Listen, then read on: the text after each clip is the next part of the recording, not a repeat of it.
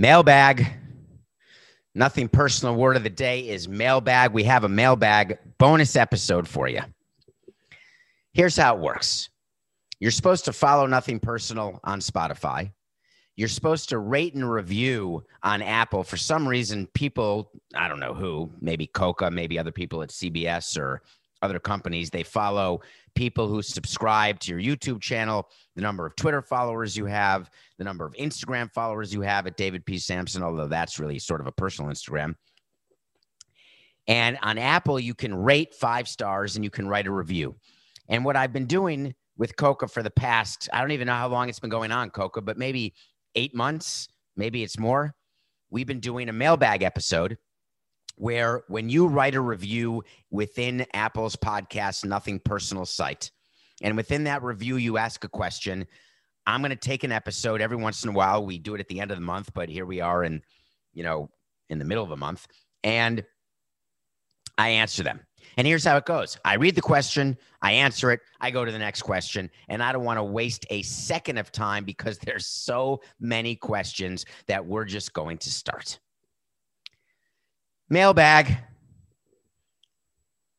If inside information was being reported that the organization didn't want to be released, would you attempt to discover who was leaking the info? And how would you deal with the person if discovered? Alternatively, what was the process for intentionally leaking info that the organization wanted to be made public? I love this subject. I wanted to lead off the show with this because I love talking to you guys about PR and leaking and how we use the media, how we use social media, how we use certain reporters to say certain things, how certain reporters are known to be the leakers for certain agents or certain teams or certain executives. We would keep track. So when when it first started in baseball, it was 1999. It was it was a little different because you had something called beat reporters. Beat reporters, and they still exist today, but they're not as and I say this with great respect toward beat reporters, there is not the imp- the impact that beat reporters have has been diminished over time because there are national reporters, there's team social media where they get information out. But a beat reporter would be people who are with the team. They travel with the team if their newspapers allow it and have the budget for it. They work for a newspaper. They meet players before and after the game, the manager before and after the game. And then they write an article, a game recap, because in the old days, that's how you knew whether your team won. You had to actually go to a newspaper and read the result and then a game story. But then there's a note section. This player's hurt. That player's hurt. This player stinks. That manager could be fired. This this player may be brought up. They were called notes. And the way it worked before social media is that there was a news cycle, and it wasn't 24 hours the way it was today. When we wanted a story to be out, we knew the deadline because our PR department would say the Miami Herald has a deadline of 11 p.m. The South Florida Sun Sentinel has a deadline of 10:30 p.m. The Journal de Montreal, when I was in Montreal, their deadline is 10:45. The Montreal Gazette has 11. You get my point if you give information to the media through what at that time was faxing statements and press releases, believe it or not, and you did it at the after a deadline for a newspaper, that story would not be told, written about, or heard about by anyone until the following day's newspaper. So you had an entire day to figure out what you were going to do with that specific issue that was in front of you once social media started and once online started, where you could read articles online, there was no deadline anymore. So you actually couldn't wait and withhold information. So then we changed and just gave information as it happened. When that started, we then started introducing the concept of purposeful information dissemination. Sometimes the information we would disseminate would not be accurate. Those were purposeful leaks. Sometimes information was received by the media or by a blogger or by a credentialed person who had an online presence that we did not want out there. And that was called an accidental leak. The Marlins suffered from major leaks. Major. I'm talking about it was, this is no hyperbole.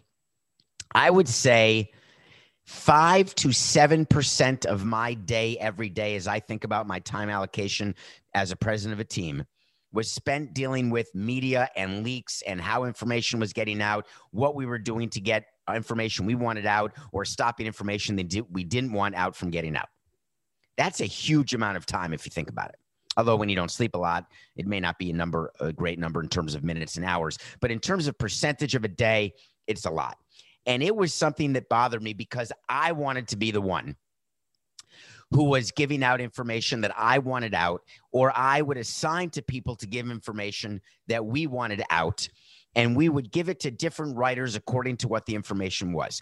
During the trade deadline, we were leaking things to national media, whether it was a Peter Gammons or a Ken Rosenthal or a Jayson Stark. People would be reporting on trades, a Jon Morosi. And the reason why we would want certain information out is that if we wanted to sign a player, we would put information out there that we didn't want to sign that player. Or if we wanted to sign a player, we would put information out that no other teams were interested. If we didn't want to sign a player, but that player wanted to sign with us, we would put information out that we didn't want to sign that player so that the other teams would know that they're not bidding against us, they're bidding against themselves. So stop raising the salaries. The purpose of getting information out is both competitive and financial when it comes to signing players, right? Competitive is that if there's a bunch of teams trying to get the same player, you want to make it be known to the player, to the agent, and to the other teams that you're serious and that you're going to start spending stupid money. When it comes to trades or injuries, the reason why even today people like Joe Girardi don't want to give you information about injured players. They don't want to say which pitchers are available which particular day. They don't want to say how serious an injury is. The reason why you do that and you get the information out that, hey, he has an MRI, but we don't know yet. Of course, they know, they know immediately. Is that you don't want other teams to hold you up in a trade when you call them to say, hey, is this pitcher available? Is that third baseman available? Is that outfielder available? You do not want that team to say he is available, but I know you desperately need him. Therefore, I'm going to ask for an extra two prospects or one better prospect than really the player is worth. So there's all sorts of things going on. So when you're reading information out there, you have to know that it is all the result of strings that are being pulled. What would we do when we wanted to catch a leaker? This is true and funny we would call meetings with different groups of individuals in different departments. We would tell our trainers something. We would tell certain people in the scouting or development department something. We would tell our GM something, although we never set up our GM. Our GM was always in cahoots with us because our GM would never leak stuff. And when our GM would leak stuff, we'd know what he was leaking, at least most of the GMs I had. We would tell our manager something. Hey, we're looking at starting this pitcher this game it's a little different than what everyone's expecting, but here's why we're doing it. And we would keep track of what we were saying to different people, and we would wait to see what was released. So we had a logbook of the following information when it came to the draft. Yeah, with our number four pick, we're definitely looking at John Doe. And then if it's out that Marlins look to have interest in John Doe at the number four pick, we would know where that came from because we didn't have an interest in John Doe. We just wanted to see if we could catch a leaker. There were times that we would take cell phone records.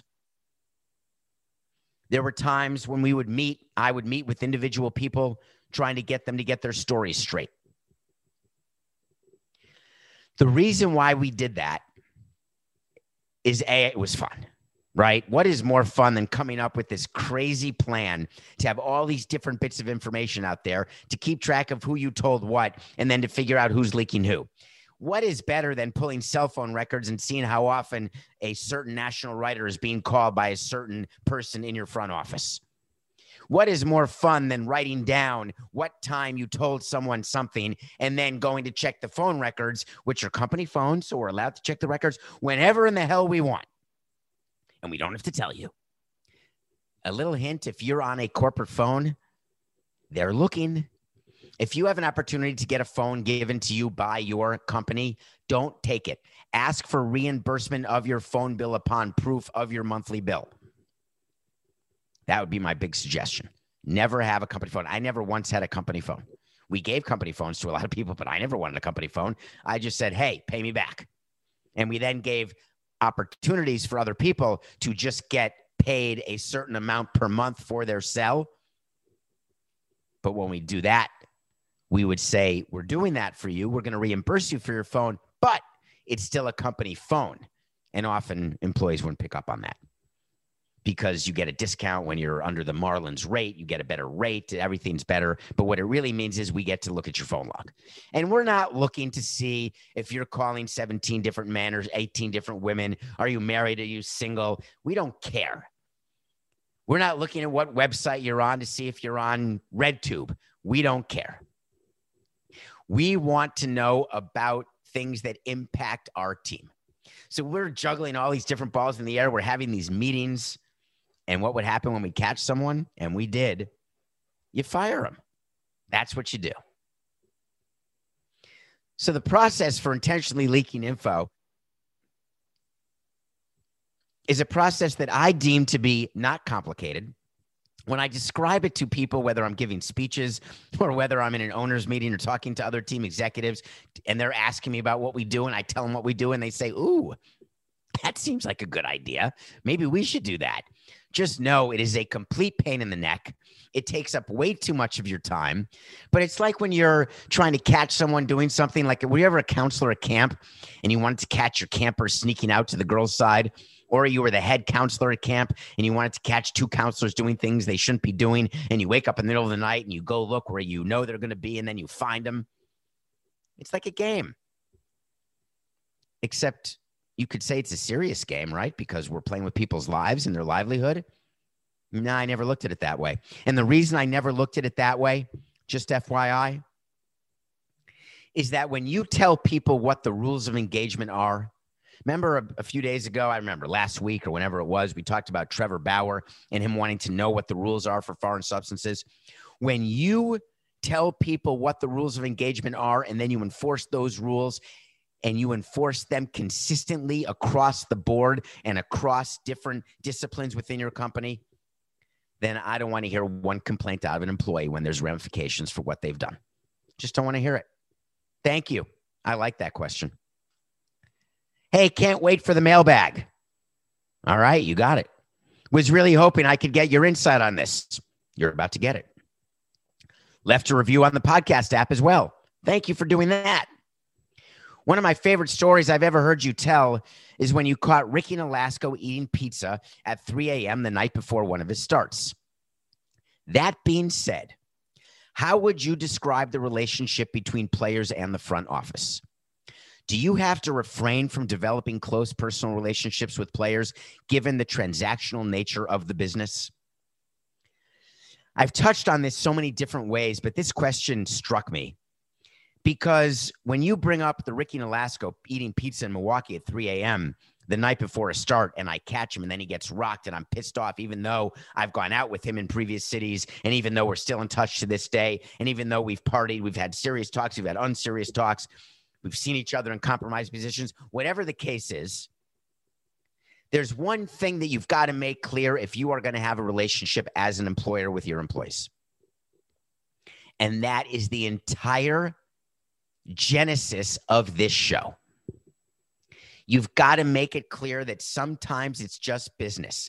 Sometimes, no matter how much we party together, no matter how much we joke around or how much time we spend, there are going to be moments when I'm serious as the president of your team and I'm saying something as president to an employee who works with me and for me, and I'm going to let you know, lest there be any misunderstanding, that this is one of those moments. Communication to me is everything. I never had a problem having personal relationships with the players. I never had a problem telling players that they were traded, telling players they were released, telling players we weren't going to pay them, telling players we're going to go to arbitration, and then passing notes in the arbitration room and getting in trouble, telling players everything. Why we're choosing to call a rainout or a rain delay, when we want to reschedule it for, why we're doing certain things with the team, with the payroll, where we are with our TV negotiations, where we are with fans and ticket sales and corporate sponsorships and naming rights and I was in the minority. Most team presidents keep a very strong wall between themselves and the players. Owners don't do that as much. Owners want to be with players. They want to hang out with players. I'm good with that. That's an owner's job. That's an owner's right. You want a locker in the clubhouse and you're an owner. Dave Dombrowski wanted that too. Whatever. You're fine. You want to shoot hoops like Mark Cuban was on last week when there was a um, I can't remember who the Mavs were playing. They were in the uh, first round, and uh, they uh, Coco, who the oh the Clippers. So the Mavs were playing the Clippers, and uh, Mark Cuban was shown he was being videoed taking three pointers before the game, like in warmups, and then he goes in the locker and showers and changes and goes to watch the game with his sneakers on. I'm in.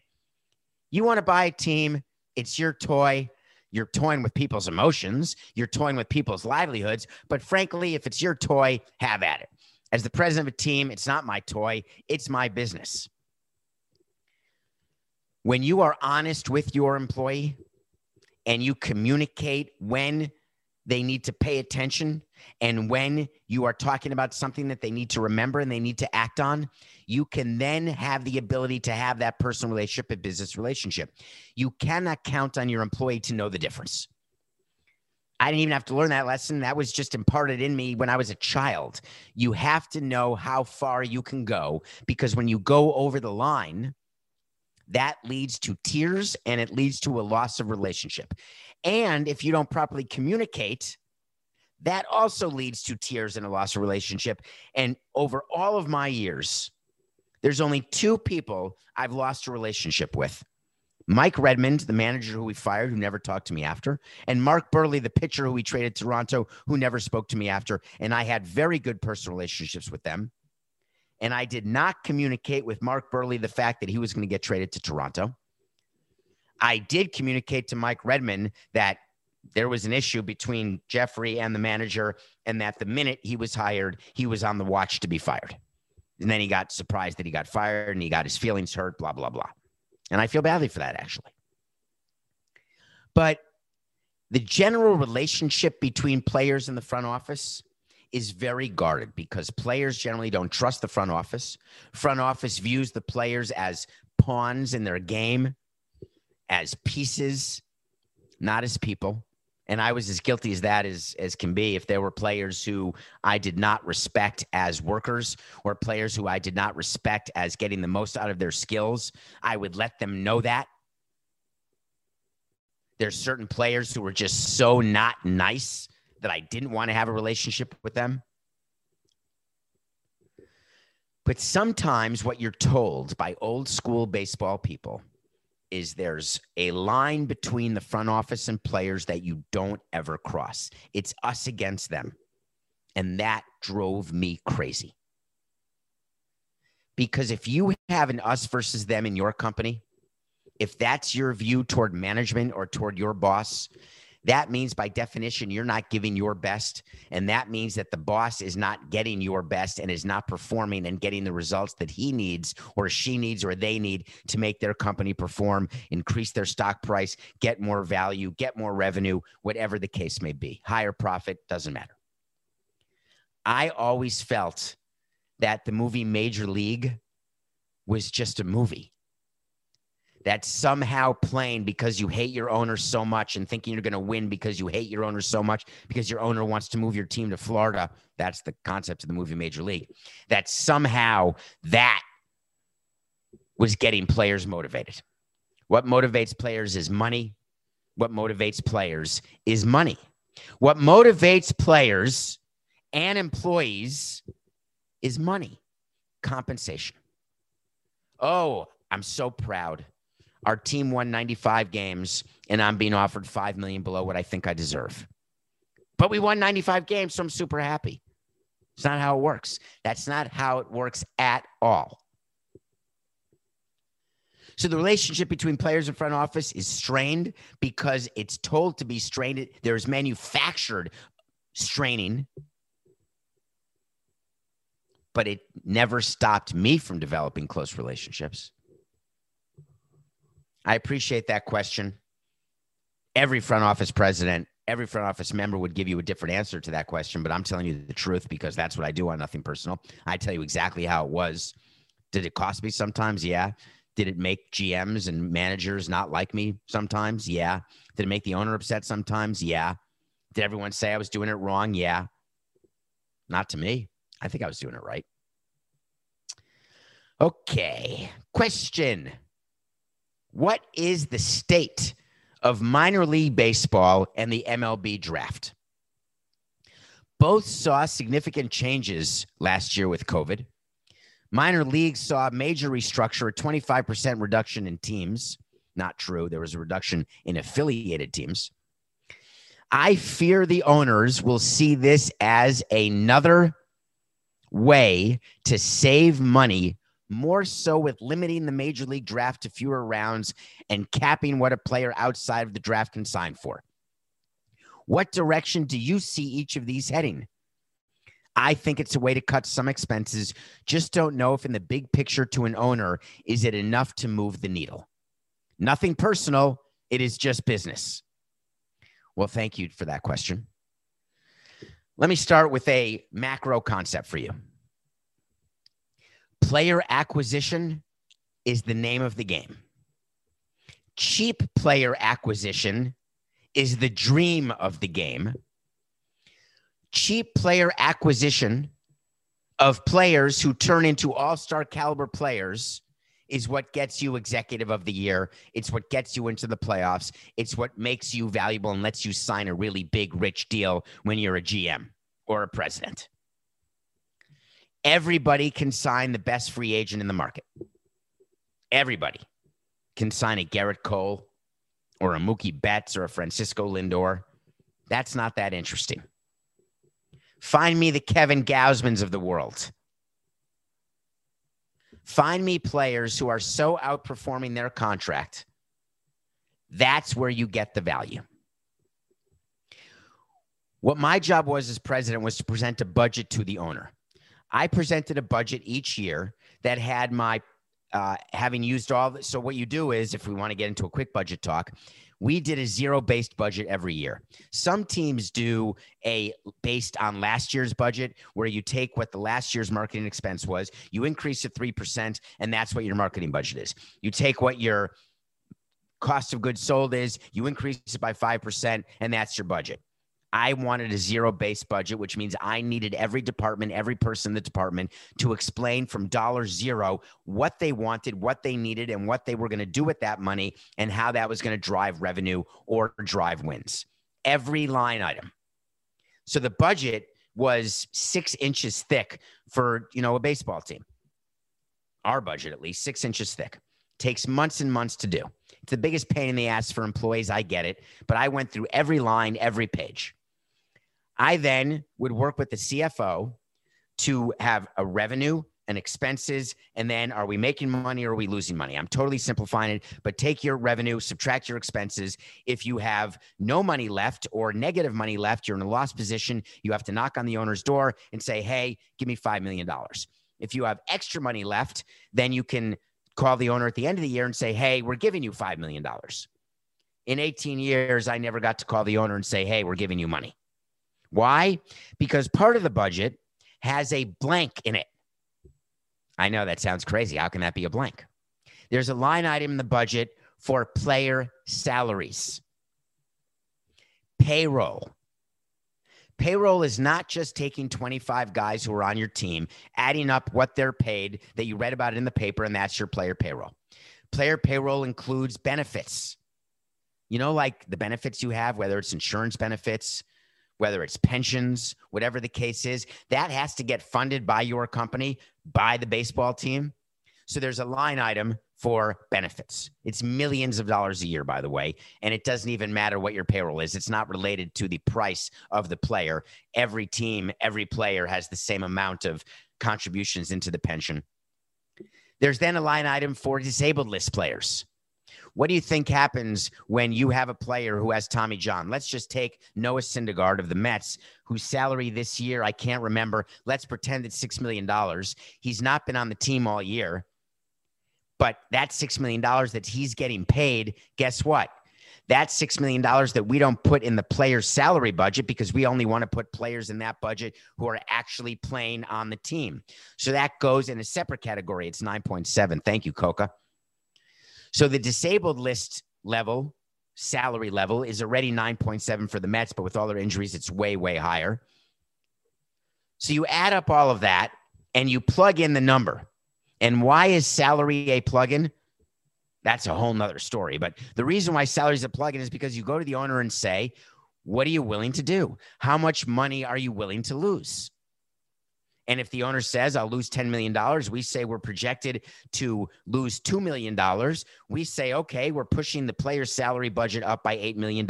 We can go sign another player. That is literally how it works.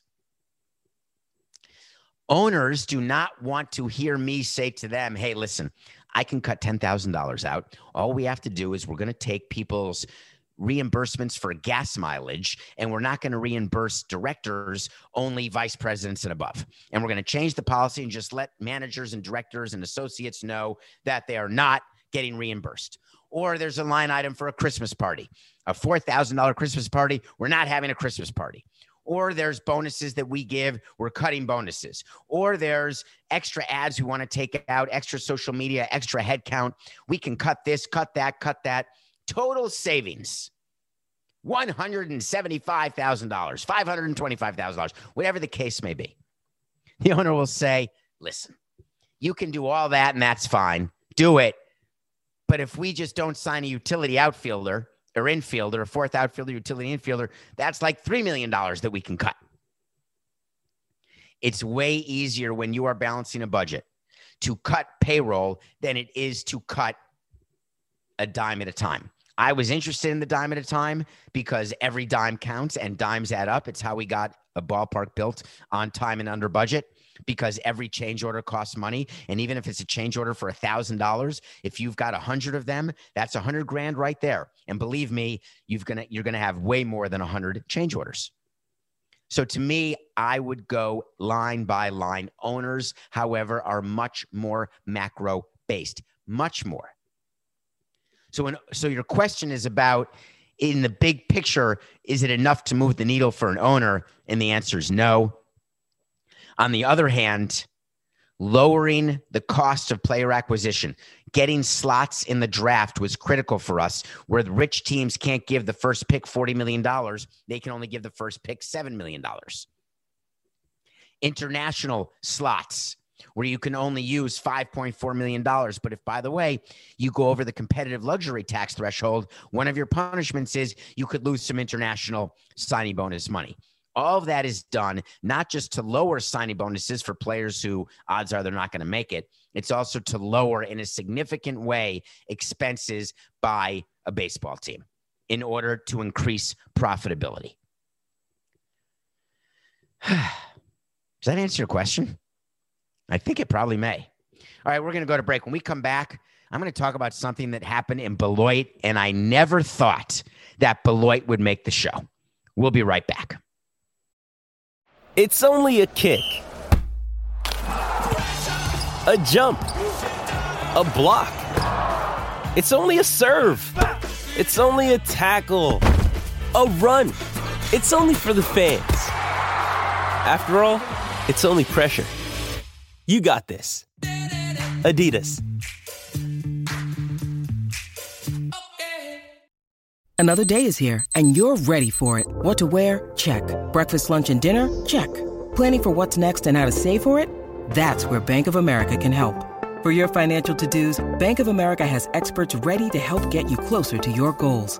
Get started at one of our local financial centers or 24 7 in our mobile banking app. Find a location near you at bankofamerica.com slash talk to us. What would you like the power to do? Mobile banking requires downloading the app and is only available for select devices. Message and data rates may apply. Bank of America and a member FDIC. Welcome back to the Nothing Personal Mailbag episode. You've gone on Apple, you've rated, you've reviewed. Please do more. We got to get to like 10,000 ratings and we're at 2,500 ratings. So please write, rate, review. We need all those reviews. Follow on Spotify. Tell your friends about Nothing Personal because we have fun here every day, 45 minutes. Even when I'm not here, I'm here. Am I here? Am I not here? Where am I? Doesn't matter. I'm with you for 45 minutes almost every day. Have we missed a day? When's the last time we missed a day, Coca? I, I can't even remember the last time. All right, back to your questions. David, thank you for the show, but thank you more for Coca. I always have to bring Coca in. Whenever, if you're going to put Coca in a question, the odds are it's going to be discussed on the show, either in a mailbag bonus episode. Maybe it's so you want to talk to Samson. How many of you last week when we talked about Half Baked watch Half Baked? Remember when Clarence Williams passed away? Please tell me he played Samson in Half Baked. Please tell me you watched Half Baked as a nod to Clarence. I hope you did. What are your thoughts on the Beloit Snappers plan for naming rights? That is the it's the shortest question that is on the show. And I want to explain who the Beloit Snappers are. They're a minor league team. Beloit is a place in Wisconsin, Beloit, Wisconsin. Coke, I may be I may be wrong. I went to Wisconsin. I was born in Milwaukee. I am 99.9% sure Beloit's in Milwaukee. I think there may be a school in Beloit, although I could be thinking of Appleton. Appleton in Wisconsin. Damn it, Coca, help me. Where's Beloit? Thank God. He just whispered, It's in Wisconsin, dumbass. All right, sorry. Everyone knew that. So Beloit is their last name is the Snappers. They made an announcement that is completely insane. The way they're selling naming rights to their ballpark is per day. They are charging a thousand dollars per day to anyone who wants to name the stadium for that day. But if it's a weekend, it's, it's the pricing's higher. It's 1500 bucks. So here's what happens. You pick up the phone and you call someone. Maybe it's a corporate entity in Beloit. Maybe it's maybe it's a individual season ticket holder. Maybe it's the top 10 richest person in Beloit. And you say, Would you like to name our stadium? We're going to name it the John's Tool and Die Stadium. All it takes is a $1,000. All right, so let's say that you've got 80 home games and you sell them all for a $1,000. You're getting $80,000 a year for a single A stadium. It's not terrible. But what are you selling? What's the benefit? The way naming rights deals work is that you get permanent signage behind the plate, but now that you could have a different name every day. You also get the name on the stadium, so you're not going to get that. But if it's an electronic marquee, you could just change the name. You could get the broadcasters to refer to it as Welcome to John's Tool and Die Stadium for tonight's game between Beloit Snappers and the John Red Snappers. Could do that. But the reason why companies want to name a ballpark is they want to associate with your sport, with your game, and they want to build brand affinity. They want to be associated with baseball on a more than one game basis. They want to be associated with an arena or a stadium that is hosting more than just a sport. When you name a stadium, you are getting all the events in that stadium. The only reason you would ever, ever sell it game by game is the same reason we would sell a behind the plate sign game by game or an outfield wall sign that's digital game by game or a ribbon board sign game by game. There's one reason only. Can you think of it? It's pretty easy to think about. It's because you couldn't sell it for the whole season. Why do you think that you can buy a 10 game season ticket plan? Or a five game season ticket plan or one of these new flex plans where you can buy a seat and you can choose the 20 games, but they've got to be silver games, not gold games or platinum games, and the blackout on this day or that day or opening day or Yankees, Red Sox or blah, blah, blah. It's all about maximizing the revenue for a particular piece of inventory and there are analytics that you can do that can tell you how to maximize section 49 row 69 seat 6 you can get an actual breakdown of the best way to get the most money for that seat. You can hire a company to look at a piece of signage and say here is what you can expect and here's how you can expect to get it It's completely insane to me. Not the analytics part, just naming rights day by day. It's just extra work for your corporate sponsorship people, for your salespeople. And frankly, for 80 grand, I'm trying to find two companies for 40, right? I'm really trying to find one for 70 is better than 80 for 80. How can that be? Wait a minute, Samson. I just caught you. You would rather sell naming rights to one company for 70 grand than find 80 companies for one grand and get 80? Now, let me tell you why. Is the scenario that when I can sell a naming rights deal for $70,000, that I'm comparing it to 80 people who have already prepaid the $1,000 to name it a different name each day for the next five years? I'm getting $350,000 at minor leagues for $70,000 a year from one company. And it is a contract and it is certain revenue that I can put into my budget. If I get 80 people times five, that's 400 people, and I get them all to give a grand. You're right. I now have 400 grand, not 350 grand over 40 years. Can you promise me? Do you swear to God that there won't be a few Wednesdays without a game? How about a rainout? Do we have to give the money back? What about a doubleheader? Do you switch the name in between? Welcome to the John's Tool and Die Game One. Welcome to the Hunt Toyota Game Two. No. There are words that I've lived by. It may have cost me money sometimes, but I don't think so. A bird in the hand is better than two in the bush. I don't even know what the hell that means, except if you can give me money right now, cash money that I can count on, I'd rather take that than a promise. Oh, I promise I'll be there for you. Okay. David, yes, I'm obsessed with your podcast. That semi makes me nervous, but I'm in. I want obsession. Thank you for sharing your experiences, especially for me as a baseball fan. I've always wanted to know more behind the scenes of the business aspect of MLB teams. My question wouldn't appeal to the listeners of the podcast. Uh oh. Why do we choose this one, Coca? My question would appeal to diehard baseball fans. I don't want to do that. We're not a baseball podcast, folks. We are ranked very highly in baseball. But why aren't we ranked in like the daily shows, Coca? And where we do sports, all sports, entertainment, and politics and culture. Could you work on that, Coca? Because I know that you've got so much support at CBS that you've got plenty of time to work on stuff that can actually increase our exposure and get more downloads and listeners and followers. Anyway, get on that, Coca. My question wouldn't appeal to the listeners of the podcast. Okay. What's easier in terms of expectations? Running a big market team or a small market team? Thanks, David. I will follow you to the end of time. Thank you. I appreciate that. All right, it's time for a discussion on small market, big market. Let me define for those of you who are not die-hard baseball fans. You know that I don't refer to teams like the Yankees as large market teams, or teams like the Indians as small market teams, or teams like the Marlins as small market teams. There are two types of teams in baseball high revenue and low revenue. It's not about the size of your market. Don't care. It's about the amount of your revenue. The Marlins were a low revenue team. The Rays, low revenue. The Royals, low revenue. Red Sox, high revenue. Cubs, high revenue. Yankees, high revenue. People get a chance to work for low revenue teams and high revenue teams as president or GM. So, what is easier? Let's talk to Brian Cashman. Hold on, he's calling me.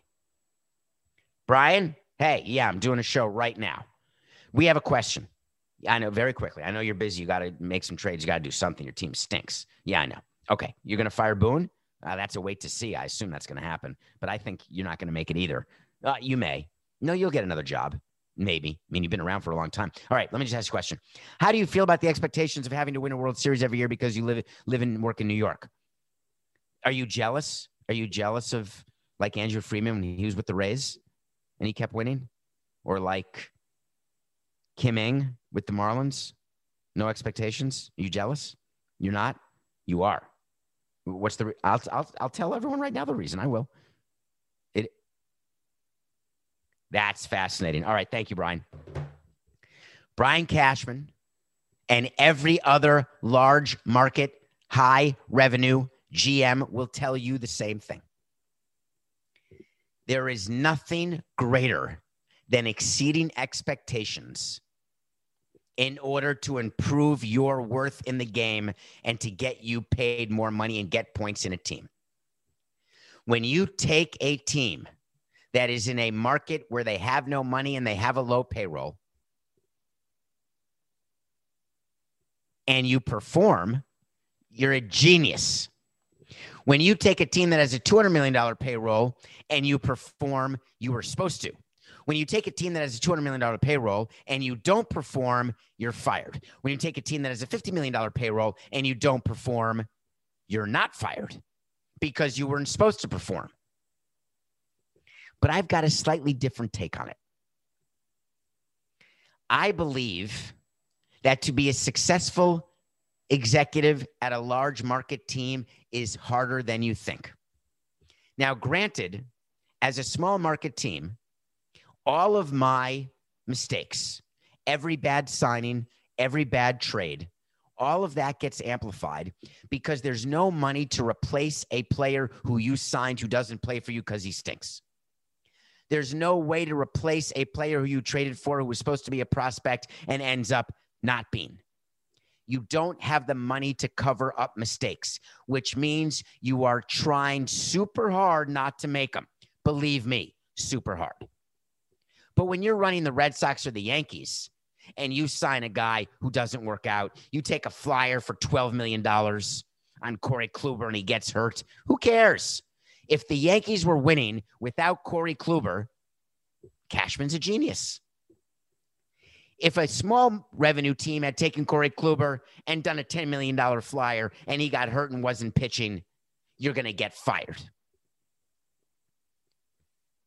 Does it take a genius to sign Gerrit Cole to the Yankees? No. It takes a genius to figure out who you are going to play on your team who's making four to six million dollars and is going to play like a $20 million player. It is way easier to run a high revenue team because you get to cover your mistakes, but you do have the burden of expectations. I enjoyed running a low revenue team because I loved the pressure. I loved the feeling that every mistake I made would cost our team everything, our chance to win. I loved running a team where every mistake I made would get amplified and magnified because whether it would be the owner or the fan base or the players in that clubhouse would know that they had no chance to win because we blew our wad on a player who was hurt or not performing or who ended up not being good. That got my blood flowing. Would I have taken a job as president of a big market team, of a large revenue team? you bet your ass I would have. Not now, not with nothing personal. I'm way too happy. But back in the day, would I have loved to have tried to have a $200 million payroll to see what it would be like to sign anyone and not worry if they get hurt?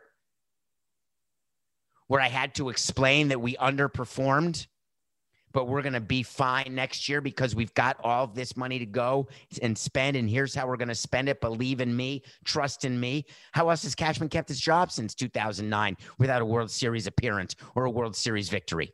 12 straight years. Is that because Steinbrenner just doesn't want to get rid of him? It's because he built up credibility with the rings he won. It's because he built up credibility with the teams he's built. But eventually that credibility runs out. In general, the runway that an executive has at a low revenue team is greater, assuming the owner understands. And here's the catch if you run a low revenue team where the owner has expectations as though you were a high revenue team. If you run a low payroll team, but the owner has expectations that that low payroll is enough to compete year in and year out, you are screwed. And the reason you're screwed is you will never be able to exceed expectations. You will always fall short. And that's when you don't get a good job performance rating. And that's when you get canned. Why do you think we fired all those managers? because they didn't perform? Because they performed below expectations? No. It's because we had unreasonable expectations for them and they couldn't hit those expectations. So we would fire them saying it's not our fault that the payroll's so low. It's not our fault that we couldn't win games or we couldn't raise the money or get better naming rights or get better TV deals when in fact it was all our fault. Do you know what's worse than being a low revenue team in a small market? It's being a low revenue team in a mid market like Miami. That just means that I sucked at raising revenue. That question actually sort of make me sad. I loved running the small small revenue team, small market team. I never really ran a small revenue team in a small market team. I always ran a small revenue team in what should have been a much larger market, and I just couldn't figure out how to tap that market. What's better than tapping that market? I appreciate your question. Oh my God, Coco, what are we going to do? I think we're like at time, but we have way too many questions left to answer. All right, I think we're going to have to do another mailbag. I mean, there's just too many unanswered. Listen, I appreciate you were here for this 45 minutes. We give you 45 minutes. This has been the mailbag. And even with mailbags, it's just business. This is nothing personal.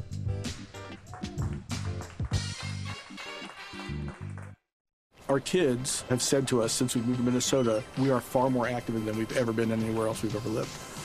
Moving to Minnesota opened up a lot of doors for us. Just this overall sense of community, of values that, you know, Minnesotans have. It's a real accepting, loving community, especially with two young kids. See what makes Minnesota the star of the North. New residents share why they love calling it home at exploreminnesota.com slash live.